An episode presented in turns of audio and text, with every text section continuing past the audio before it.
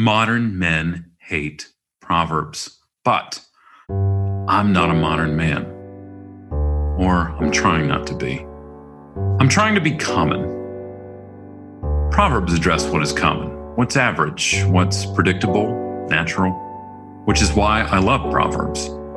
I'm Joshua Gibbs, and my new podcast is called Proverbial. Every episode we'll look at one proverb, one bit of ancient wisdom which describes how the world tends to work and then figure out what that wisdom demands of us today. Every episode we'll do a deep dive into just a few words. Part hermeneutics lesson, part personal narrative, part sermon.